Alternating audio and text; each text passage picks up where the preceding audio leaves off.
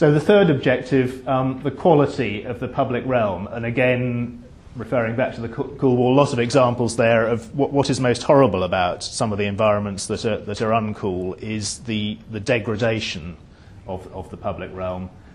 It's not so hard, actually, to achieve high quality public realm. W- one of the difficulties is that there's nobody to pay attention to it. There's nobody who cares. There's no obvious person who cares.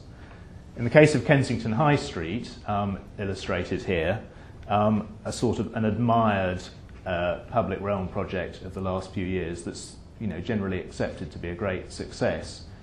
There was actually one person, uh, as I understand it, who was sort of instrumental in making it happen, a, a, a councillor of Kensington Chelsea, who, t- who took Councillor Moylan, who took it upon himself to sort of drive this project through in the face of some objections because you had to ignore some of the prevailing rules about uh, or, or um, uh, orthodoxies about pedestrian safety and, and make the case that actually by mixing up um, traffic and people and cycles and so on um, without barriers, you actually um, improve safety for everybody and make people behave more like uh, human beings.